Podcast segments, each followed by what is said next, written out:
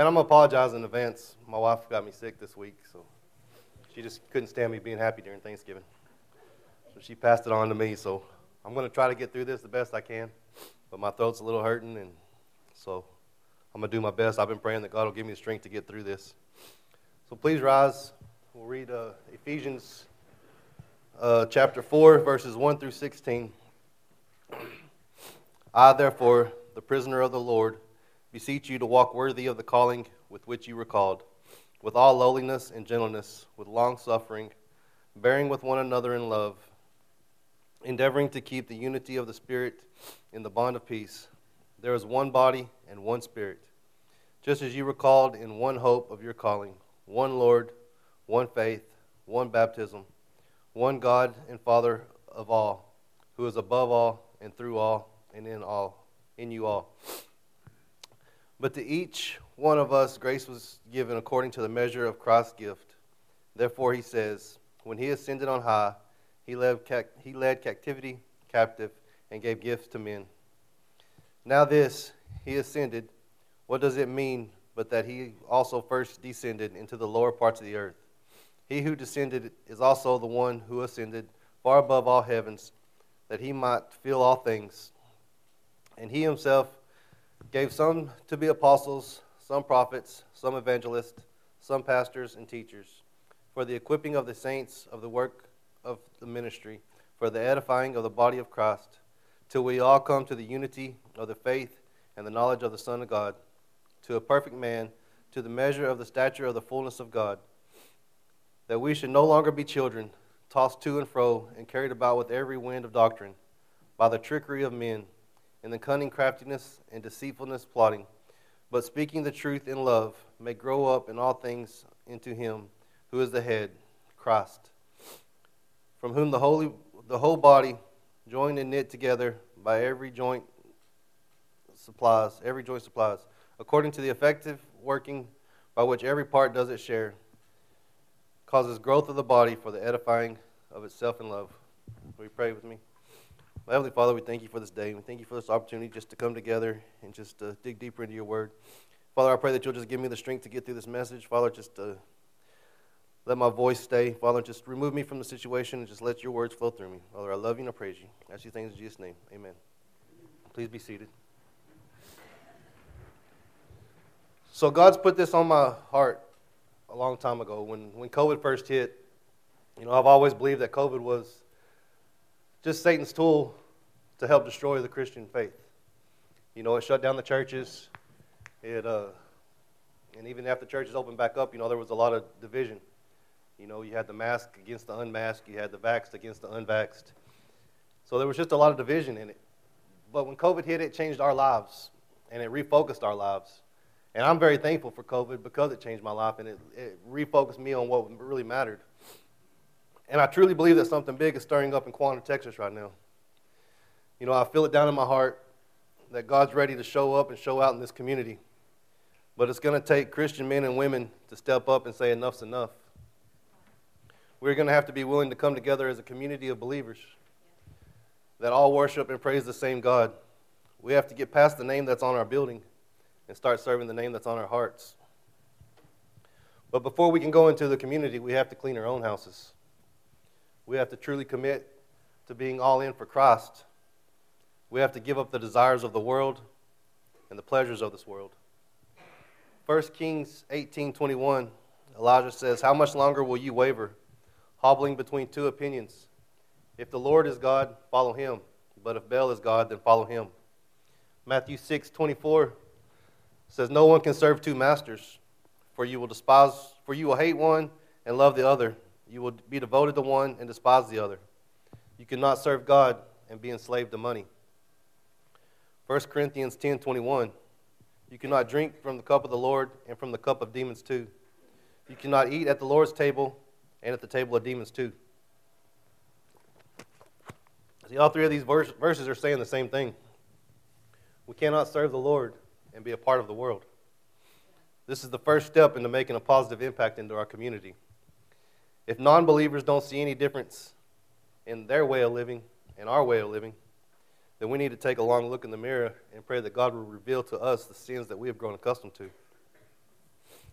See, a lot of times I feel like we look at the things that are going on around us and we know it's wrong and we know it's sin, but it's been happening so long that we just say, well, that's just the way it is now. And that's not the way it is. You know, we have to step up. We should ask God to remove the scales from our eyes so that we can see things more clearly. When the world sees us, they should see Jesus. See, being a Christian isn't just a Sunday morning gig, it's a lifestyle, and we must live it to the fullest. You know, I wish Lurleen was here today, but I always hear a lot of people joking over in the Misfits class that she'll go up to United and spend hours talking to people about Christ and inviting them to church. And I think that's just awesome because she's actually living out the Great Commission go and make disciples of all nations. For some reason, she's chosen United as her personal mission field. And we should all strive to be that way, using every opportunity we get to further God's kingdom. But our lifestyles must match our words. We can't preach the gospel if we don't live out the Bible. You know, I've always heard people say that we should preach the, go- preach the gospel every day, all day, and sometimes even use our words. People are going to watch us more than they listen to us. They're going to see where we go.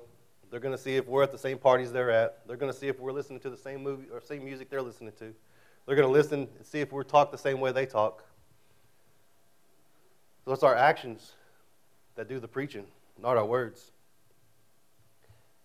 If they see us living a worldly lifestyle, then our message is useless. And step two is our church family. Unity is very important in our church family. We need to be able to lean on each other in times of trouble. We need to be able to encourage each other. We have fellowship that creates bonds between each other. And that way we can pray for each other and carry each other's burdens. We can laugh and enjoy each other's company. But just like in our own families, there will be times in our church family that differences will come. People will get upset with other members in our church. Someone will say something that someone else will get upset about. Or something was said years ago, and you're still mad at that person, and that person doesn't even know you're mad at them. This is just the division that Satan wants in the churches. Satan knows that if we can't get, if we can't get along inside our own church, we're definitely not going to be able to get together as a community of believers. Anything that he can do to keep us from uniting as one body of Christ is a victory for him. See, there's four things that cause division in our church. Number one is a lack of communication. Anybody ever heard the phrase church hurt? Many people get church hurt because of a lack of communication. Some people get their feelings hurt because they're never asked to help out in church. But at the same time, they've never volunteered or asked if there was anywhere that they could help having an expectation that someone should come to you without you putting out any effort will cause you to get your feelings hurt and often, often leads to people leaving the church. You know, another example of somebody getting church hurt is they heard half the story. They didn't hear what was totally going on, they just heard a little bit of it and they assumed it was about them. So then they got mad at that person, and, you know, 10 years down the road, they're still mad at that person, and nobody even knows why. I was talking to a lady in Childress a while back, and I've known her my whole life, and I was telling her that I was, well, not my whole life, but most of my life. I was telling her that I was preaching over here now, and she was telling me that she believes in God, she reads her Bible, she prays, she does everything, but she don't go to church. And the reason she don't go to church is because one time when she was a kid, the preacher's wife said something that she didn't like, so she got church hurt and never went back to the church. And this lady's elderly. She's probably 75, 80 years old. I'm not sure how old she is. I hope she's not looking on Facebook and younger than that. But, you know, it just shows that some, some small thing like that has caused this lady to never go to church just because she is upset about something that she may have taken the wrong way as, as a kid. So, number two is the lack of direction. Without direction, the church can get pulled in many different directions. The church should have a clear path and direction or a mission. Having a vision in our church aligns us in going the same direction and allows us to set goals and move forward as a family. Number three is lack of expectations. This is very important. How can we grow in Christ if we don't have expectations of our, of our church family? How can we be examples for our youth if we're not, if we're not growing? See, the first three, they all go hand in hand together. lack of communication, lack of direction, and lack of expectations. If I want to get from here to the back of the building, then I need to communicate with my body where I want to go. I need to have a direction of where I want to go, and I need to have an expectation of all my body's going to work together. But if I start walking and one of my legs decides to go this way, the whole body's just going to be thrown off. But number four is a lack of focus on God and His truth. And sin is usually the root cause when it comes to division in a church. And it should be dealt with quickly, but also lovingly. We as the church cannot turn a blind eye on sin. If we know that a member of our church is not living a, a lifestyle that glorifies Christ, then we should address it quickly and as a family, not just as an individual. We should be the light in the dark world. I shared it on Facebook the other day. When we warn someone of consequences of sins, we're not judging them, we are truly loving them. You see, I think that's one of the things that the enemy has used to twist around. That anytime we try to hold somebody accountable for what they're doing, they throw in our faces, oh, you're just judging me. You're not supposed to judge. You're not supposed to judge. Well, man, I love you enough. I'm going to tell you that you're living wrong and that the way you're living is going to get you sent to hell. That's love. That's not judging. If God called it a sin, it doesn't matter what the world calls it. So we must make every effort to be in unity with our church family. If anyone has an issue with a member of, of our family, then go to them and resolve it. Matthew 5 23 and 24 says, Therefore, if you bring your gift to the altar, and there remember that your brother has something against you, leave your gift there before the altar and go your way. First be reconciled to your brother, and then come and offer the gift. 1 John 4:20 If someone says I love God and hates his brother, he is a liar. For he does not love the brother whom, whom he sees. How can he love God who he has not seen? So, if we have any issues with our brothers and sisters in our church, we should do all we can to fix it. Now, this doesn't mean that we should turn a blind eye towards their sin just to keep the unity, but in love, correct others, and do all we can to remain unified.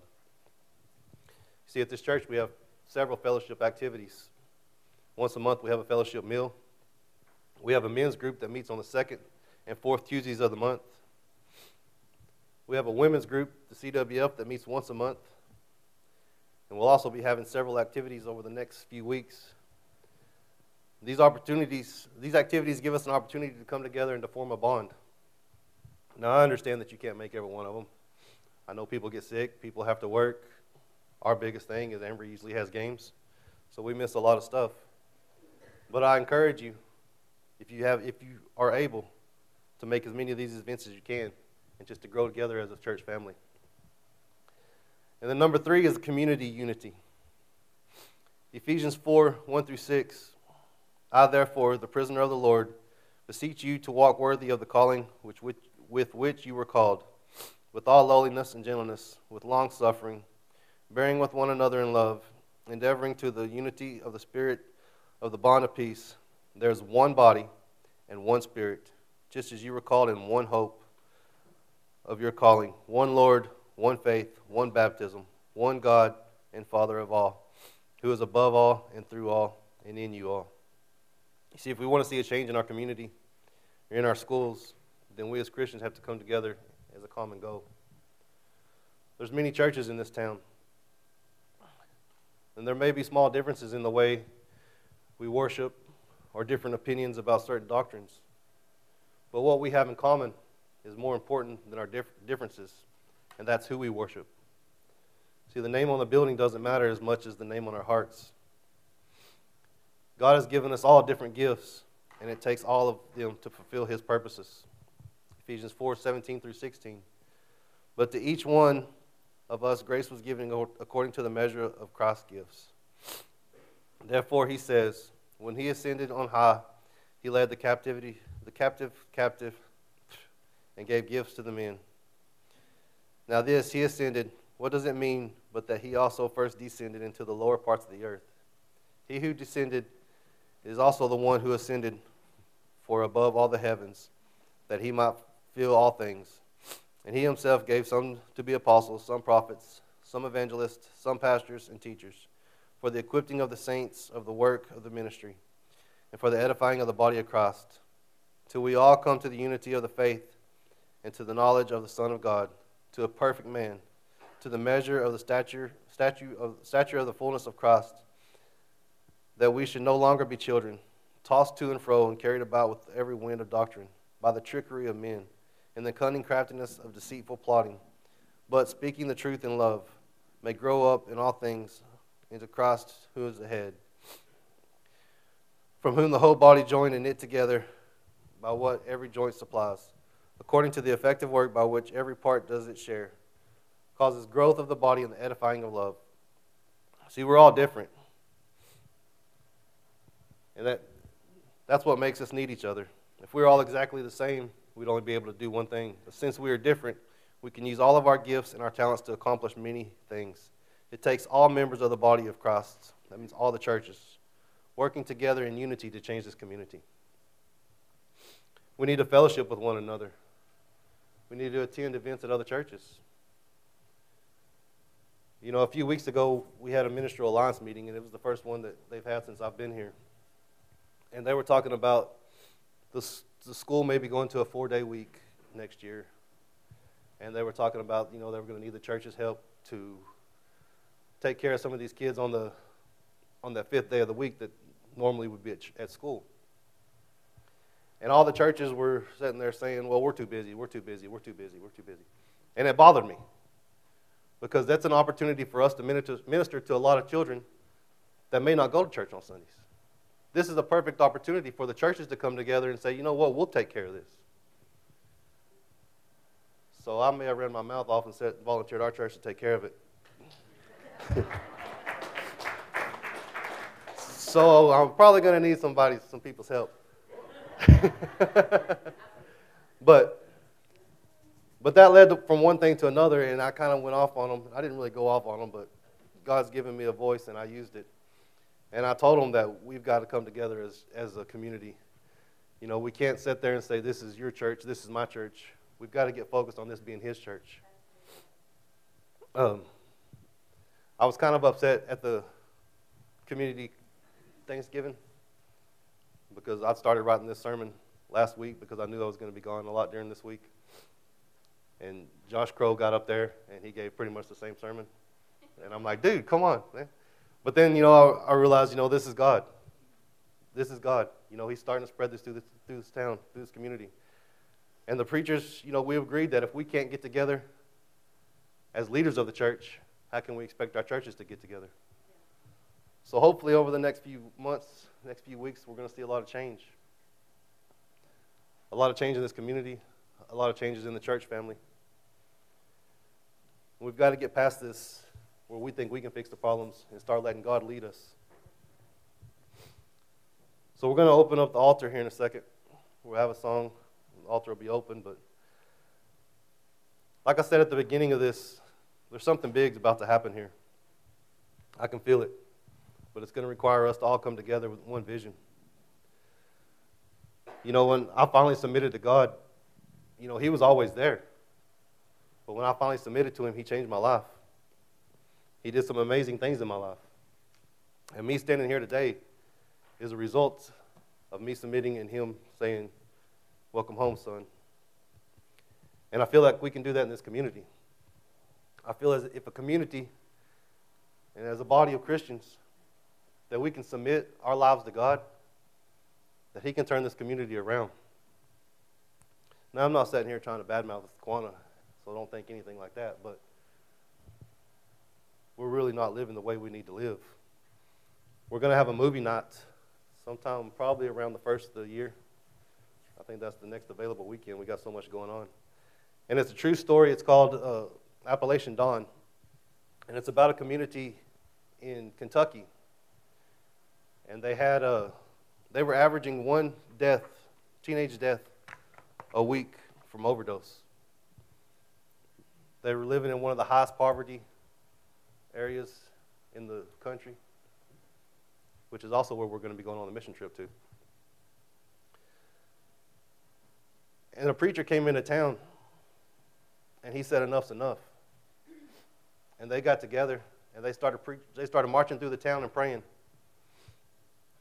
And this is a community with, with 1,500 people. and they've brought in 1,400 new jobs.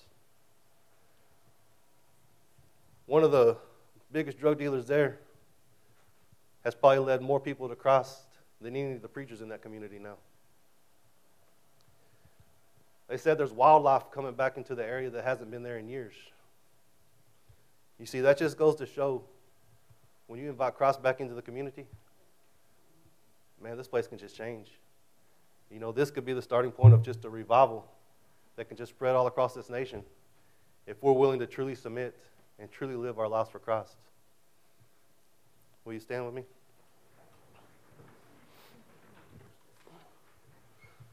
My Heavenly Father, I thank you for this day, and I thank you for this message that you've given me, Father, and I thank you for this passion that you put on my heart.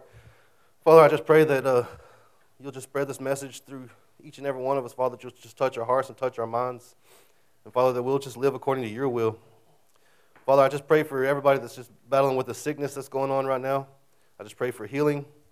And I pray that just uh, you'll just open our eyes, Father, and just show us, show us your purpose and your will, Father. We love you and praise you. I ask you things in Jesus' name. Amen.